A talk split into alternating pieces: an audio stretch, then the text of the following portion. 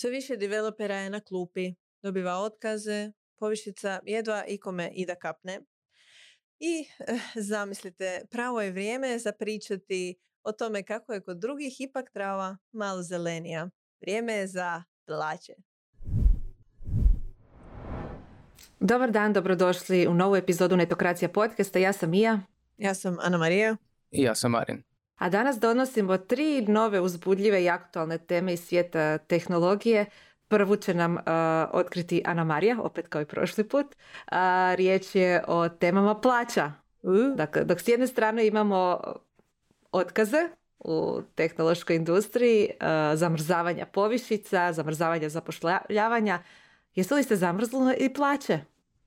Ana Marija će nam to otkriti. A s druge strane, Marin se pozabavio posljednjih nekoliko tjedana jednom vrlo izazovnom i kompleksnom temom. Ne biste vjerovali koliko kompleksnom. Jel da, Marine? Da.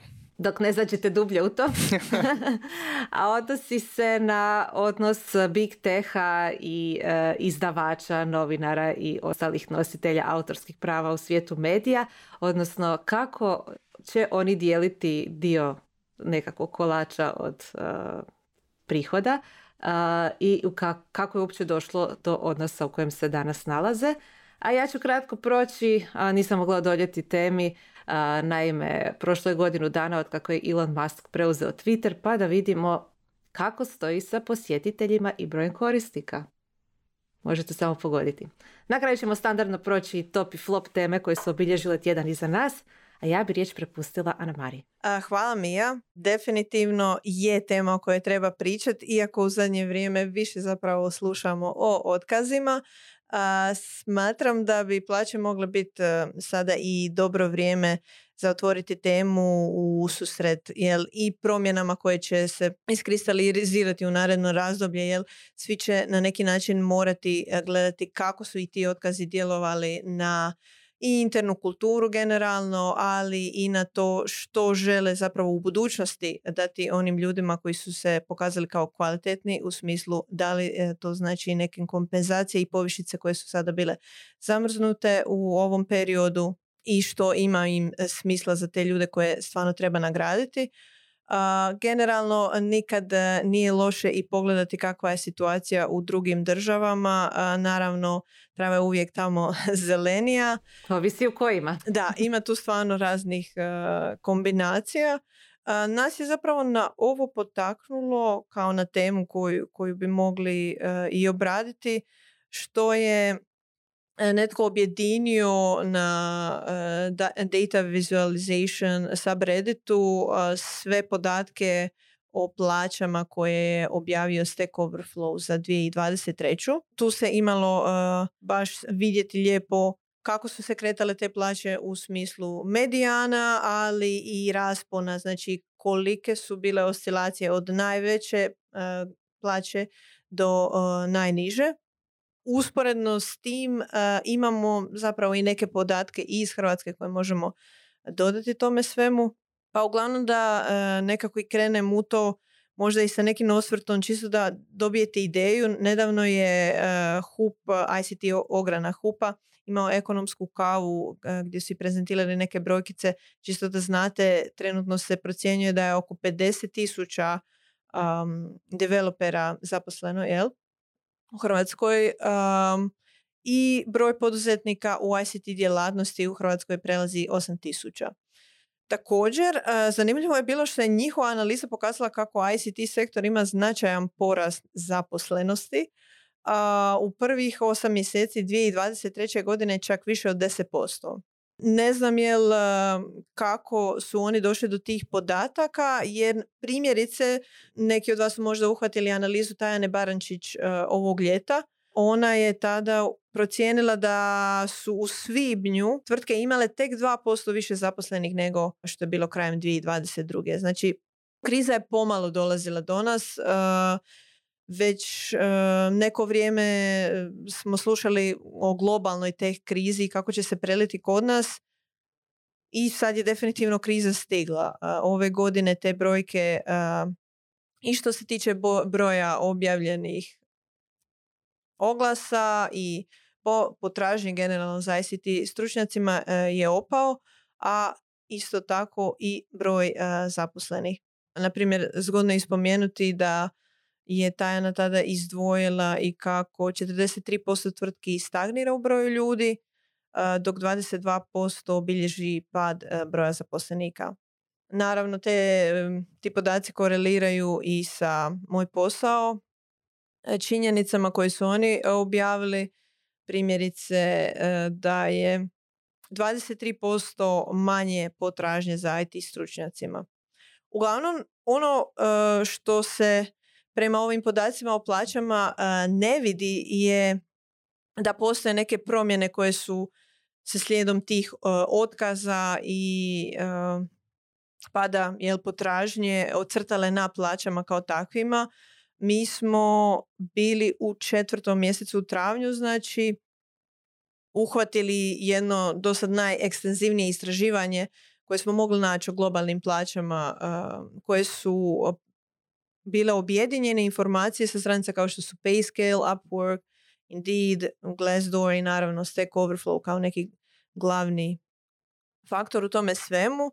I uglavnom tu uh, tada u travnju njihovi podaci nisu u prevelikoj diskrepanciji sa ovim što sad Stack Overflow ima.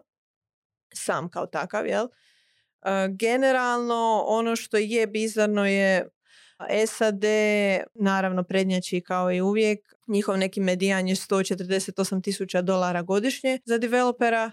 Ovdje vidimo i da su odma iza Švicarska i Izrael, dok prije je Australija možda bila u tom nekom vrhu od nama nekih bližih e, zemalja. Tu su Danska, Norveška i Velika Britanija sve brojke se kreću u gabaritima jel plus minus 5 do 15%. Tako da nije bilo nekih promjena u odnosu uh, ovog globalnog uh, istraživanja koje smo mi bili obradili uh, u odnosu jel, sada na trenutne podatke. No, što se tiče Hrvatske, na primjer, oni su ovdje stavili da je 40 tisuća neki prosjek na primjer, ako usporedimo tabuove brojke, koji je tehnički jedini relevantan izvor informacija o, o plaćama u hrvatskom IT-u, oni su bili naveli da je prosječna plaća 1750 eura neto, odnosno 2450 eura bruto. E sad, problemi s ovim istraživanjima je što primjerice mi za naše istraživanje nismo mogli za sve utvrditi 100% jesu li bruto, najčešće je bio bruto u pitanju, ali evo to je uh, jedan disclaimer na koji treba obratiti pozornost. Ako se smijem uključiti, podaci s tabua su neto, definitivno, a pretpostavljam da su sa Stack Overflowa bruto. Uh, I ono što je još isto izazov s podacima je što su od tog zaposlenici, a što su recimo freelanceri. Jer ako se spominjala ranije i Upwork, Znači u istraživanju uh, na ovoj globalnoj razini sudjeluju naravno i freelanceri koji se u Hrvatskoj računaju kao paušalni obrtnici ili imaju možda svoju tvrtku. Recimo oni nisu uključeni u istraživanje Hrvatske udruge poslodavaca, vjerojatno nisu ni uključeni u istraživanje koje je ta, uh, Barančić provodila jer se to odnosilo samo za one ljude koji su imaju baš status zaposlenika. To je izazov zapravo uopće sa mjerenjem uh, što je plaća developera u Hrvatskoj. Apsolutno. Primjerice ovo ova dat, uh, data vizualizacija uh, se tiče baš Stack Overflowa i autor je bio naznačio da isključuje studente, freelancere i slično. Ali ovo ali, istraživanje... Ali da, da, da. Ovo uh, istraživanje koje smo mi bili radili koje je, odnosno Quibit Labs proveo na različitim platformama, ono uključuje zapravo i freelance platforme, tako da ih je teško usporediti direktno, ali meni je bilo zanimljivo što stvarno brojke nisu u prevelikoj oscilaciji. Ima ih, ali ne previše. Možda, su, možda je zapravo onda većina ljudi koji sudjeluju u istraživanju doista zaposlena. Da. Odnosno radi za nekoga. Generalno, što smo spomenuli oko da bua problematika je i te računice prosječne plaće u IT industriji je što tabu osim programerskih uključuje i niz drugih pozicija i odjela koji se tiču IT-a, odnosno koji rade unutar IT-a, tako da time se dijelom razvodnjavaju te brojke programerskih plaća. je koristan okvirni pokazatelj za ovakve stvari, ali i to treba uzeti sa zrno soli. kao što sam spomenula, Stack Overflow je naveo 40.000 dolara godišnje za hrvatske developere i primjerice Srbija je tu mrvu ispred nas sa 42.000 dolara CCA, što je oko 3,3 tisuće eura mjesečno, odnosno za Hrvatsku nešto manje u prosjeku. I to bi bilo bruto, jel? Bruto, da. Meni generalno što je najtužnije u cijeloj ovoj priči je da čak i najniže plaćen developer u Americi zarađuje više od bilo kakvog top plaćenog developera u Europi.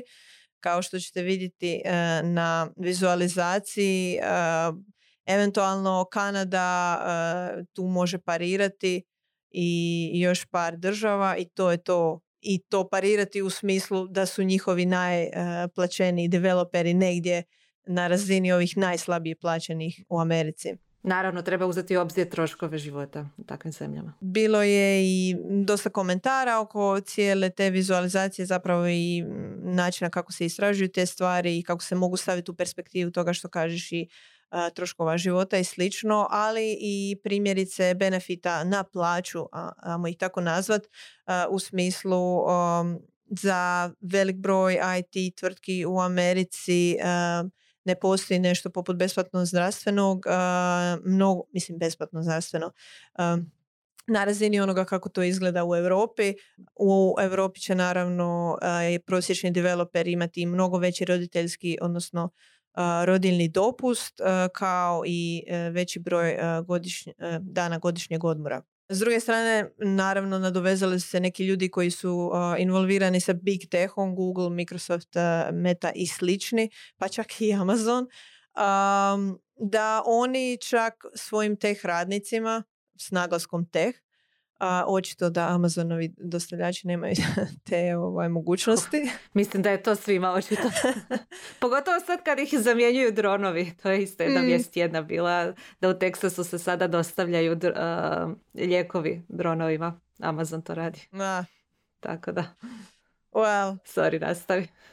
Ma, uglavnom poanta je da oni već jesu on pari sa uh, ovim nekim evropskim standardima gdje plaćaju zdravstveno svojim uh, radnicima, odnosno teh radnicima. Uh, imaju šest mjeseci porodiljnog bez problema, tri mjeseca očinskog dopusta i slične stvari. Postoji i masu kombinacija gdje ljudi iz drugih država rade za bih teh, um, pa tako da i tu postoje neke ovaj, diskrepancije koje će definitivno utjecati na brojke, ali to su sad sve mali postoci, no opet razumijem da se može toga nakupiti, da nikad nećemo imati baš pravu, pravu sliku toga svega, ali evo, ovi podaci opet koriste da bar stvorimo neku ideju toga kako diše tržište, globalno pogotovo Eventualno što je još možda i dobro spomenuti da su i sami komentatori nekad spominjali da su neke brojke možda malo i prenapuhane, da obično na te ankete i često znaju odgovarati ljudi koji jesu ono, zadovoljni sa svojim statusom, ono, žele se kao ima tu neku satisfakciju uh, unošenja tih brojkica, pa tako da, na primjer, za Kanadu i slično su dosta isticali da su juniorske i mid plaće definitivno niže od ovoga, ali ne toliko puno niže, tipa 5 do maksimalno 20%. Uglavnom vrti se to sve tu negdje. Što je onda tvoj neki krajnji zaključak? Ono što zapravo je meni, iako smo počeli sa ovom data vizualizacijom i pričom o plaćama, nekako me sve navodi, još jedan od Marija pića tekst, na pitanje... Moramo, moramo, moramo imati poseban džingl kad god Ana Marija pića neki tekst na netokraciji da pročitate da stavimo neki zvuk. Čisto da ono, napravimo i Pavlovljev refleks s ljudima je, kad čuju zvuk da, da, da, da, uopće ne mora navoditi, da se odmah zna, ok. To, to treba baš neki biti unik zvuk za netokraciju. Možda ne, neko rikanje redakcijsko. Ekskluziva! Ekskluziva! Zapošljavanje stagnira, ok, uh, svi smo toga svjesni, dijele se otkazi i slično. E sad, dalo mi je razmišljati uh, oko toga kolumna Darija Cara koju smo tamo objavili, a koja se tiče toga kamo sad usmjeriti HR i employee, odnosno employer branding napore. U sve što se sad događa na tržištu rada, generalno trebalo bi se možda više posvetiti nekim pitanjima internim nego eksternim. u to naravno ulazi i pitanje tih plaća i da li riskiranjem jel, zamrzavanja povišica i slično riskiramo i da izgubimo neke ljude koji su ono bitan dio firme. Doduše znamo iz ovako kuloara i svakakvih drugih ovaj, izvora da nažalost davalo se otkaze i takvim ljudima. Nije idealna situacija, ali opet kako će to utjecati sad na internu atmosferu. Uh, ako je tebi kolega otišao iz tima s kojim si ono provodio dane radeći na nekom projektu koji ti bio ono uh, rame uz rame uz, uh, s tobom uz sve probleme i, i uspjehe, kako uopće nastavlja raditi takva osoba, na primjer ako je neko ostao u timu, kako rade timovi koji su sad prepolovljeni, kako uopće ta dinamika rada među njima, e, znajući jel da je dio kolega samo ono otpuhnut ovako, funkcionira nadalje. U smislu ti ljudi sigurno će osjetiti neke posljedice toga i na nekoj osobnoj razini i mislim da ćemo se morati pozabaviti tim pitanjima generalno i mimo plaća. Ja se apsolutno slažem. A, ako te smijem prekinuti, mislim da puno ovisi o tome i kako su stvari komunicirane interno. imali smo već jednu temu u prethodnoj sezoni oko komunikacije oko otkaza. Mislim da će imati još u ovoj sezoni. vezano za to Dobiti otkaz je teško, e, kada ti kolega isto dobio otkaz, isto jako teško, ali postoji razlika između toga, pogotovo onog američkog pristupa kad svi preko noći samo nestanu i, i neke nespretne komunikacije koje smo vidjeli kod nekih naših domaćih tvrtki koji su se zapravo prvi put susretali sa ovakvim krizama, krizama i potrebama za većim otpuštanjima. I postoji razlika ako se postupi u tom trenutku kao čovjek i kaže otvoreno kakva je financijska situacija, kakva je, naravno koliko se može, kakvi su poslovni rezultati, što to znači i zašto se sad rade potezi koji se rade. Mislim da zaposlenici će više cijeniti i dalje će biti povrijeđeni, ali će više cijeniti tu iskrenost koja dolazi sa svime. Ako se sve skriva ispod radara i radi na neke krive načine, to apsolutno nije dobro. Baš smo imali primjer sad je ovaj tjedan bio val nekih uh, otkaza u, na globalnoj razini i uh, sam Stack Overflow je imao otkaze, Bandcamp, uh, Nokia planira otpustiti nekoliko tisuća ljudi, LinkedIn je isto nekih 700 ljudi. Ono što su zaposlenici doznali je dan prije da kruži nekakav čudan popis sa nekoliko stotina ljudi došli su do toga i na kraju ispalo da su svi ti ljudi s tog popisa dobili otkaz. To ostavlja vrlo gorak okus u ustima i za one koji odlaze i za one koji ostaju. Takve greške u komunikaciji i to je nešto na čemu svi apsolutno trebaju poraditi ako žele u budućnosti nekako spasiti svoj uh, brand poslodavca. Da, e, imaš e, apsolutno pravo. U narednim mjesecima e, ćemo i vidjeti sve posljedice lošeg, odnosno dobro komuniciranja svih tih otkaza. Ostalom, kako sam spomenula, ako i vidiš da ti je kolega naprasito otpušten, naravno da se i ti nećeš osjećati ugodno i možda jedan otkaz zapravo kači još dva, tri druga. I u tom pogledu definitivno treba paziti i u kontekstu zadržavanja zaposlenika e, otpuštajući ove e, koje ste planirali. Ali da, to bi bilo to od mene. Sada nam slijedi Marin.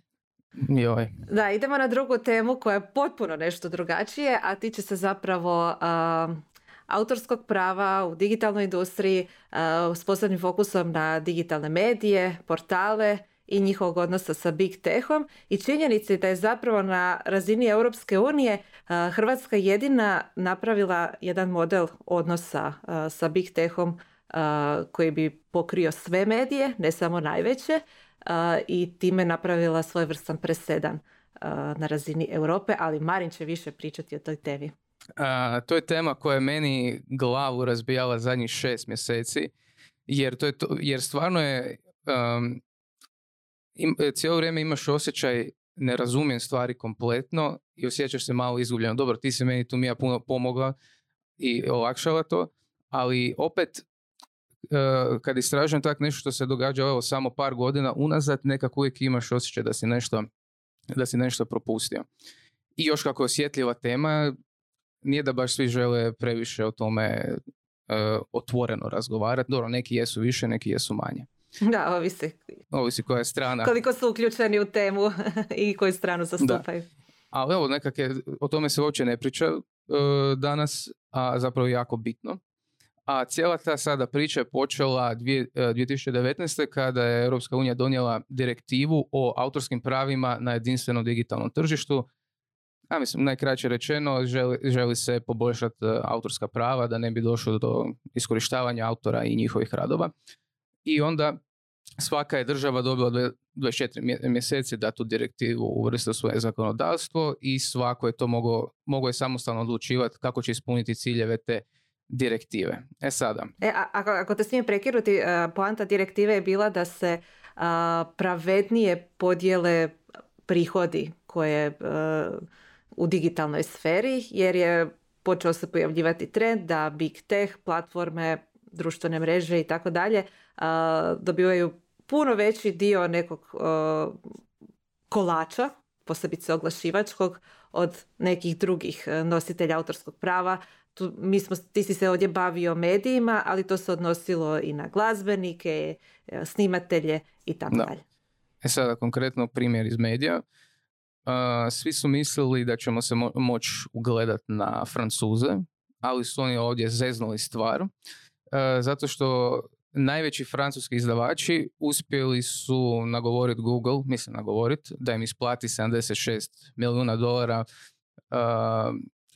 oštete i onda u zamjenu za te novce ovi su povukli uh, svoje tužbe. E sada tu je bio taj problem što su uh, francuski izdavači, to samo najveći, uspjeli nagoditi sa Googlom dok su oni svi mali izostavljeni i onda smo mi ovdje, onda su ovdje Hrvati rekli, e, mi se nećemo zeznuti kao e, Francuzi, nego ćemo mi malo drugačije. A, a drugačije znači da ćemo kolektivno pregovarati, što znači da svako dobiva onda e, svoj dio kolača kojeg zaslužuje. Ali evo, situacija ni u tom trenutku nije bila jednostavna. Veoma tipično hrvatski. Da, da. Super ideja, ali u praksi? Ali u praksi druga stvar mi smo imali dvije opcije. Naš, zapravo izmjene uh, zakona o autorskim i srodnim pravima uvele su to da mi možemo imati jednog kolektivnog pregovarača ili dva. Naravno dva ćemo imati, nećemo si pojednostaviti sa jednim. I tu je Google imao veliki problem. Oni su to govorili, joj, to vam baš nije, to nije u duhu direktive. I onda su oni htjeli osporiti naše kolektivno pregovaranje, ali evo, ipak im to nije uh, pošlo na ruku i ima, i onda smo završili tako sa dva uh, kolektivna pregovarača koji su u jednu ruku, a rekao bi, tu, je, tu sada počinje kaos koji se drži sad unutar Hrvatske. I samo da se ja isto podsjetim. E da, znači kolektivni pregovarači su, uh, pregovarači jedni zastupaju nakladnike, drugi zastupaju uh, autore, autore, znači uh, novinare. Imamo udrugu nakladnika informativnih publikacija UNIP, i imamo uh, društvo za zaštitu novinarskih autorskih prava uh, DZNAP. DZNAP je ovdje mislio e, na početku kada je krenula ta priča da će oni biti ti koji će kolektivno pregovarati s Googlom, ali Google nije smatrao da oni to mogu biti, nisu sad objašnjavali zašto ne mogu biti, nego su se cijelo vrijeme pozivali na to, joj, kolektivno pregovaranje ne bi uopće smjelo biti, ne, ne bi smjelo postojati ovdje. No, oni uopće nisu htjeli pregovarati na taj način. To je, to je bilo da, da, oni su rekli ne, nema, da, nema šanse. I u međuvremenu je onda nastao UNIP uh, ove godine, početkom ove godine, friško. I oni su počeli pregovarati s Googlom bez dznapa i tu počinje sad ta, to jedno krvljenje, to možda prejaka riječ, ali on, oni su počeli pregovarati bez njih i međusobno uopće ne razgovaraju. A onda smo mi i poslije kroz razgovor sa Borisom Trupčevićem, koji je u to vrijeme bio on je zastupao nakladnike pri HUP-u, jel tak mi je? Tako je, HUP Uni, to je bila udruga novinskih izdavača pri Hrvatskoj udruzi poslodavaca, to je bilo prije nego što je nastala udruga UNIP. HUP Uni je zapravo nekakva preteča uh, UNIPA u tom smislu. Da, tako da situacija nije nimalo jednostavna, a onog sada koga zanima više, uh, sve može pronaći u uh, intervju sa Borisom Trupčevićem. Još smo mi tu razgovarali i s predstavnicima glazbene industrije, koja je bila pa ajmo reći ne done, to su neki slični problemi bili prije par godina kada su glazbeni servisi dolazili u Hrvatsku, pogotovo velika je to fama bila kada je Spotify trebao doći, ali nikako da dođe.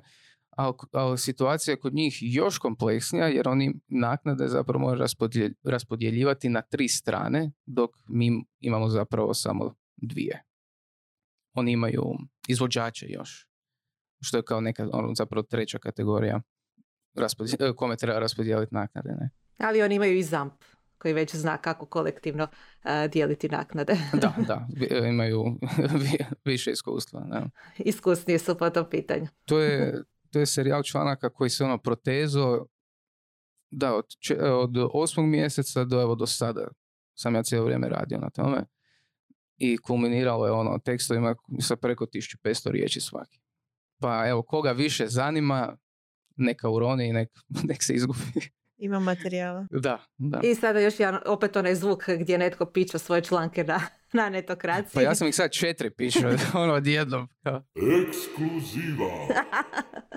svaka ti čast na tome i svaka ti čast što si se uhvatio u koštac s tako kompleksnom temom. A, nije bilo lako, vjerujem, ali nadam se da će čitateljima koje zanima više o autorskom pravu, odnosima sa big techom, kako su oni disruptali tu cijelu industriju i što, što Europska unija čini po pitanju da se barem donekle zaštite autori i ostali nositelji autorskog prava stvarno trebaju pročitati sva četiri Marinova teksta, koje su inače napravljeni u suradnji sa Agencijom za elektroničke medije.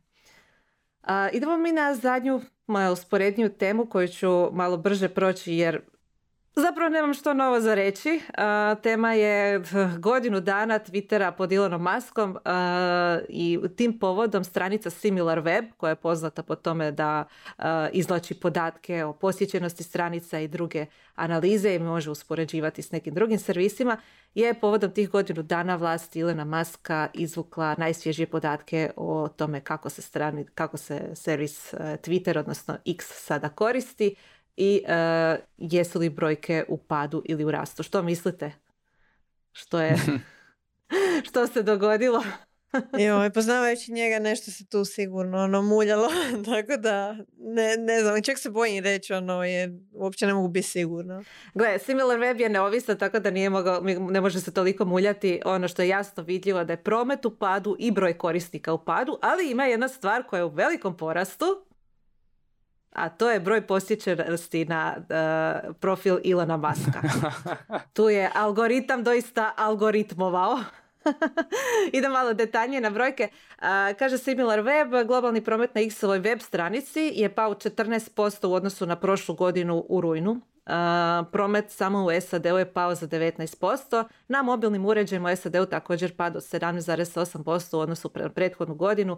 To se sve temelji na mjesečnom broju aktivnih korisnika na iOS-u i Androidu. Nije samo SAD u pitanju, dakle Velika Britanija bilježi minus od 11,6%, Francuska je 13,4%, Njemačka 17,9%, Australija 17,5%.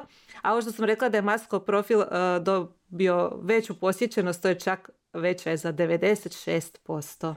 Bravo Ilone. Što se tiče broja korisnika, korištenje X-ove mobilne aplikacije u cijelom svijetu je palo za 14,8% na Androidu. Kad gledamo samo SAD gdje je Twitter bio poprilično popularan, i donekle još jest, to je pad 17,8% za iOS i Android. Treba imati na umu da zapravo sve društvene mreže trenutno bilježe određeni pad, što dovodi do jednog novog trenda digitalnog, osim TikToka tako da to treba uzeti u obzir. No, suprotno nekim očekivanjima, ipak nije toliki raspad sustava u Twitteru, barem što se tiče broja korisnika.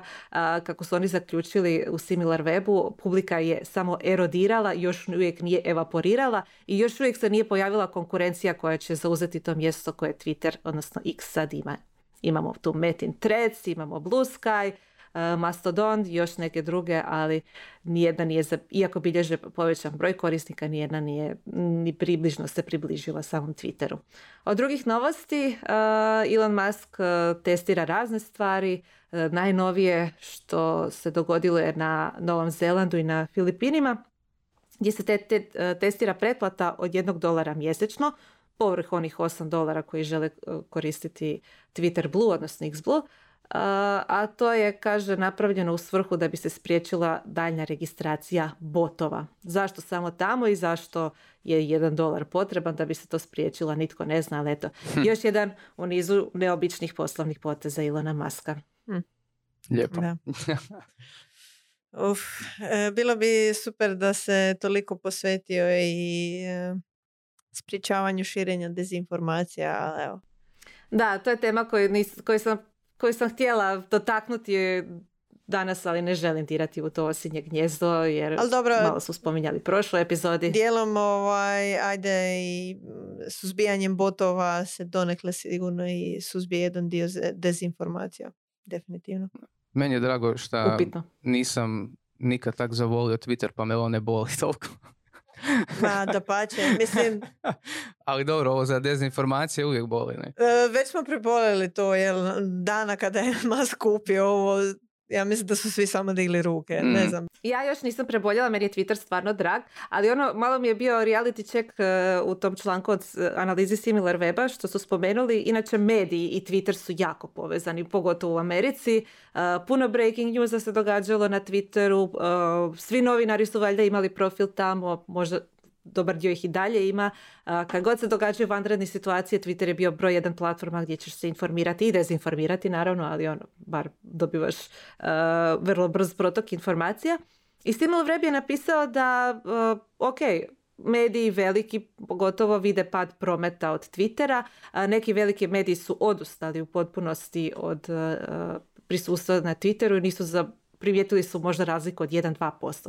To je samo dokaz da zapravo Twitter nikad nije imao toliku vrijednost koliko su mediji mislili da ima, barem što se uh, tiče uh, dovođenja prometa na web stranici. Mm. Tako da. Da, više i nije ni neka tolika šteta. Mogu zamisliti da im je više bio kao neki ono alat um, u smislu redakcijsko-novinarski na razini jel toga što kažeš i neke komunikacije, točno. dolaženja do, e, brže do informacija i slično, ono community između ostalog, uh, checking up šta ima i slično, a manje jel taj dio oko dovođenja prometa. I tako smo došli do zadnje teme. Uh, idemo za, za najbolje i najgore trenutke u prethodnom tjednu. Uh, svako će od nas izdvojiti jedan od njih. Evo Marine, prepuštam tebi da kreneš sa svojim najgorim tehnološkim trenutkom da, evo, koji si zapazio. Friško se ovo dogodilo danas na četvrtak kad inače snimamo da je Netflix u Americi poskupio za 2 dolara. Oh, wow. Da, da, naj, e, za njihovu najskuplju uslugu streaminga sada se plaća 23 dolara mjesečno, to je povećanje od 10%, kaže tekst, i svoj najniži plan streaminga bez reklama je poskočio na 12 dolara što je isto evo, za 2 dolara više nego prije i još se očekuje povećanje u Ujedinjenom kraljevstvu i Francuskoj. A to je zanimljivo čuti zato što o, oni posljednji uh, kvartal uh, broje uh, ogromno povećanje pretplatnika i porasao je... Pitam se zašto? porasao je za 8,76 milijuna. Zašto? E, zato što su, aha da, zašto? da, da, da, zato što su kinuli uh, dijeljenje lozinki računa i još su uh, pojeftinili sa uslugom oglašavanja. To su još naveli, da. To, mislim da je to dovelo do ovog ogromnog skoka. Ali da, definitivno, ukidanje dijeljenja lozinki je sigurno bilo presudno. Super, znači povećali su broj korisnika i poskupili su premium uslugu. Bićeš bolje. Dićeš bolje. Win-win za njih. Vidjet ćemo kako će to dugoročno biti za njihovu bazu Upravo korisnika. otvara šampanjce. Da. Slavi se. A što ti je bio top trenutak? Pa top nije nova, nije nova stvar. Uh, to je već prije neki možda dva tjedna je Gajšak dobio onu nagradu na New York Toy Fairu. Ali je meni, uh, ja to sad stavljam u top zato što će imat, uh, zato što ima kolumnu za nas gdje on puno sočnije nama objasnio kako izgleda to i fair, mislim, jer ne možeš tamo, ne može doći bilo tko, to nije za, kak je napisao, e, običan puk, nego to idu, tamo idu ljudi koji proizvode igračke, koji distributeri, trgovci, pa je zanimljivo bilo pročitati u njegovom tekstu da je to puno, puno ozbiljnija i tradicionalnija industrija nego što bi čovjek zamislio. Molim još jednom zvuk kako netko pića svoj članak na netokraciji da se pročita. Ekskluziva. Ana Marija, Zapravo flop mi je bilo za čudo teško naći. o, trebala si pitati mene za inspiraciju, ja sam jedva našla pozitivnu stvar. A, ozbiljno, ja sam, evo vidiš, ja sam odmah našla pozitivnu. A, zapravo pozitivna se tiče Twittera, tako O. da a, idem krenut s tim. Šta je ovo? Um, uglavnom, čitajući o Twitterovim eskalacijama zadnjih godinu dana, jeste se ikad zapitali kako bi bilo upravljati jednom takvom e, platformom? S tehničke strane ili samo... I jedno i drugo, najviše, zapravo da, i jedno i drugo, i taj poslovni dio i sigurnosni e, pletora tih stvari koje se tiču, jel? Uglavnom, ako jeste ili niste, a, u svakom slučaju imate priliku biti bolji od Elona, po mom nekom skromnom mišljenju, a i to možete otkriti da li a, ste u toj prilici a, kroz web igricu besplatnu gdje je vaš zadatak voditi e, tim za povjerenje i sigurnost u e, društvenoj mreži koja je zapravo pandan jel, Twitteru. Um, O moj Bože, Da. odlično. uglavnom, um, to je ekipa Take Dirt, um, ne znam, nije za njih nešto specifično više. Uh, napravili su Trust and Safety Tycoon igru koja simulira izazove upravljanja platformom društvenih medija ili sličnom Twitteru. U ovom slučaju u pitanju je platforma pod imenom Yepper. Igrači preuzimaju ulogu, ajmo reći, tog nekog CEO-a um, ili specifično, uh, zapravo nije CEO, pardon, nego baš, baš ste neki ono skoro klerik ono koji se tiče tih nekih pitanja Birokrat. da, da, da, da. I uglavnom, jer dolazi do situacija gdje se morate hendlat zajedno sa CEO-om, koji naravno, ovaj, nakon što ste vi benali eh, jednog eh, super poznatog eh, komičara zbog kontroverzne šale, eh, CEO vam kuca na vrata da vas zamoli da se poništi ben jer on poznaje osobno komičara. Tako da ima i takih ovaj, slučajeva jako vjernih i stvarnim situacijama koje morate rješavati. Vaš zadatak je na neki način izbalansirati jel, standardne stvari koje znamo da su današnji problemi, problemi Twittera, a, između ostalog održavanje sigurnosti korisnika, privatnosti, a, prikupljanja prihoda od oglasa, a, održavanja nekog mentalnog zdravlja zaposlenika, dok u isto vrijeme jel morate brinuti kako na platformi spriječiti širenje spama, dezinformacija, a, u, sprječavanja uopće nekih uznemiravanja i slično, teorije zravi- zavjera, svega e, što smo se nagledali na Twitteru. Um, u, ja je nisam stigla zaigrat, e, ne znam e, da li vas zanima e, i da li bi se okušali u takvom nečemu. Hm, Da, dobro pitanje. Da, a? Ja sam oduševljena, sviđa mi se pogotovo ovo ime Trust and Safety Tycoon, zato što ima masa onih igara tipa Roller Coaster Tycoon gdje ti e, si upravitelj e, zabavnog parka i tako drugih e, nekih e, biznisa i ovo je kao Trust and Safety Tycoon. Da, da, da, da, da. Ja ću definitivno isprobati. Je, je, win, win, win. A, i još je i besplatna i web je, znači ne morate ništa instalirati, samo odete na stranicu i možete krenuti u svoju avanturu. Meni je bilo i zanimljivo čitati njegova iskustva. Istaknuo je bio da mu je bilo jako teško donijeti odluke koje balansiraju naravno sigurnost korisnika i stvaranje prihoda. U svom prvom pokušaju usredot- usredotočio se bio na zaštitu korisnika i privatnosti, ok, i onda je otpušten jer je preopteretio tim za moderiranje i nije generirao dovoljno prihoda od oglasa. A u svom drugom pokušaju je umra tako što je radio previše kompromisa kako bi privukao oglašivača i onda se na kraju suočio s pravnim problemima čime je jel, opet ovaj, e, zaslužio otkaz. Tako da ono, Vrlo opasna igra, rekla bih i napeta. Je. ja se nadam da će Elon Musk isprobati jednom, a i Zuckerberg bi mogao. Da, da, da, možda je dobije neke inspiracije ili bar prosvjetljenje, jel kako ono, ako negdje malo pritegneš više, da naravno da će se negdje drugo ovaj, stvari zeznuti. Mislim da su oni to već iskusili na svoje koži. Da, da, da. ali Naravno, e, mi imamo iz ove pozicije osjećaj kao da oni nemaju osjećaja za te posljedice, ali evo. A što ti onda bio flop tjedna? Joj, da. A, pa evo, mislila sam se stvarno. Inače, mogu zapravo ispomenuti ovo što mi nije bilo toliko flopasto. Svi znate vjerojatno ko je e, Sam Altman. Ako ne znate, e, CEO najpoznatije AI tvrtke danas, OpenAI-a. Uglavnom, long story short, veliki jel, zagovornik etičkog pristupa AI-u koji se stalno uvaljive u te neke razgovore oko toga kako treba izgledati budućnost razvoja AI-a.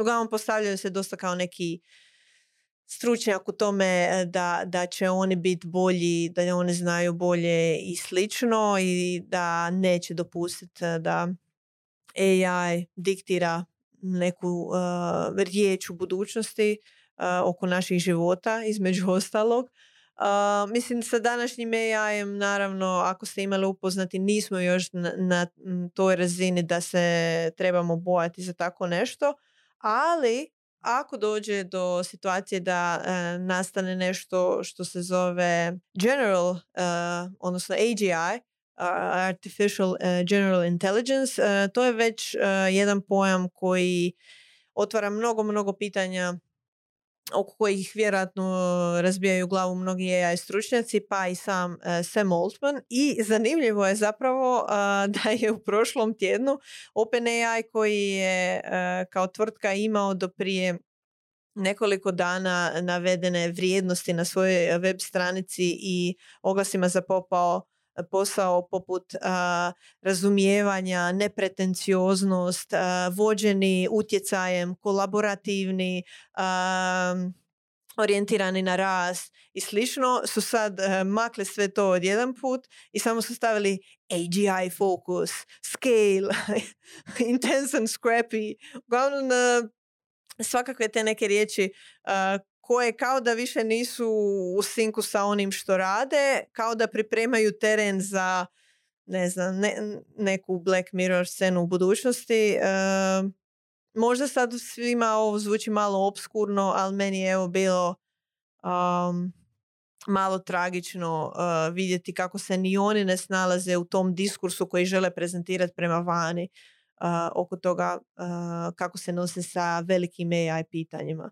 To je tema o kojoj svakako trebamo još šire i dublje raspravljati, ali idemo još uh, na kraj gdje ja još moram reći svoje flop i top momente. Za flop sam imala toliko kandidata ovaj tjedan, baš sam onako nekako negativno nastrojena, pa samo negativne vijesti primam čak i iz tehnološke industrije, ali jedna je stvar nadmašila sve. Mark Andersen, poznati investitor, Andersen Horowitz, AZ, jedan fond je uh, objavio suludo dijelo koje ne znam s čime bi mogla usporediti, a zove se The Techno Optimist Manifesto, dakle manifest uh, tehnološkog optimizma, koji je sve samo ne to što stoji u naslovu, više je tehnokapitalizam manifesto nego optimizam, ali uh, preporučujem da pročitate u cijelosti pa da možete donijeti svoj sud o tome, ali ja ću izdvojiti samo jedan e, dio toga gdje on govori i o prilikama na tržištu koje imaju tehnološke tvrtke i o tome što trebaju napraviti da bi iskoristile te prilike. Uh, krajnji cilj je doseći društvo slično utopiji, ali imamo puno neprijatelja tu Kaže, naši neprijatelji nisu loši ljudi, već loše ideje. Naše sadašnje društvo već je šest desetljeća podvrgnuto kampanji masovne demoralizacije protiv tehnologije, protiv života, pod različitim imenima kao što su egzistencijalni rizik, održivost, ESG, ciljevi održivog razvoja, društvena odgovornost, dionički kapitalizam, načelo predostrožnosti, povjerenje i sigurnost, tehnološka etika, upravljanje rizikom, degrowth, granice rasta. Ova kampanja demoralizacije temelji se na lošim idejama iz prošlosti, idejama o zombijima od kojih mnoge potiču iz komunizma, katastrofalnog tada i sada koje su odbile umrijeti. Možda bi gospodin Mark Anderson trebao malo poigrati ovu Trust and Safety Tycoon igru, da se vrati u realni svijet, da vidi kako on funkcionira, ali evo, to je dakle njegova utopistička ideja na koji način tvrtke, tehnološke tvrtke potaknute kapitalizmom, pa pretpostavljam i fondovima poput njegovoga, kako trebaju raditi i kako poslovati na tržištu da bi se postiglo društvo slično utopiji. Evo, imam, imam zapravo malo komentara mm. reći za to. Da, da, da. Vjerojatno bi se ono cijela epizoda dala ovaj, napraviti samo od seciranja tog teksta. Red po red. Da, da, da, doslovno. Ima medija koji su to napravili već tako da do trenutka izlaska ovog uh, podcasta se može čitati puno reakcija na tu temu, ali moram priznati da sam uh, šokirana ovom, ovom količinom libertarianizma baš, baš onako ekstremno. I to u jednom paragrafu ono već vam je jasno. Strašno. Uživajte u svakom slučaju ako već niste pročitali. Od, odlično uh, science fiction štivo. A, a top trenutak stvarno sam teško izdvojila, baš, baš, baš mi je težak tjedan, pa sam stavila šljokičastu haljinu koji je predstavio ni manje ni više nego Adobe. Oh, wow. Malo sjaja za kraj uh, podcasta. Naime, Adobe je uh, prije nekoliko dana predstavio svjetlucovu interaktivnu haljinu. Angažirao je znanstvenike koji su radili na tome. Uh, riječ je o visokotehnološkoj modi. Nije nešto što već nismo vidjeli, ali evo zabavno je vidjeti da se Adobe bavi time. Uz klik daljinskog na pozornici je haljina koja je na početku na osobi koja je prezentirala. Izgleda kao obična haljina sadržana od velikih šljoka te šljoke su počele mijenjati boju, dakle riječ je o nekoj visokotehnološkoj e, tkanini, mislim vjerojatno nije ni tkanina u pitanju, e, gdje se želi oživjeti ta cijela haljina i moda. Viđeno, više je to gimik nego nešto što je praktično i što će se doista nositi, ali evo meni je malo razveselilo dan. Nadam se da će imamo. Bolje, bolje nego da ekipa sjedi e, na klupi, jel kako bi se reklo, bar da se zabavljaju ovako nekim projektićima. ali eto da, to, time se bavi Adobe zadnjih dana. To je to za danas. Hvala vam svima što ste nas gledali i slušali. kako ne biste propustili nove epizode, naravno preplatite se putem YouTube-a ili bilo koje putem bilo koje aplikacije za slušanje podcasta. hvala Doris koja ovo sve montira i snima. Hvala Infobipu što nas je ugostio i hvala još jednom svima vama. Ćao.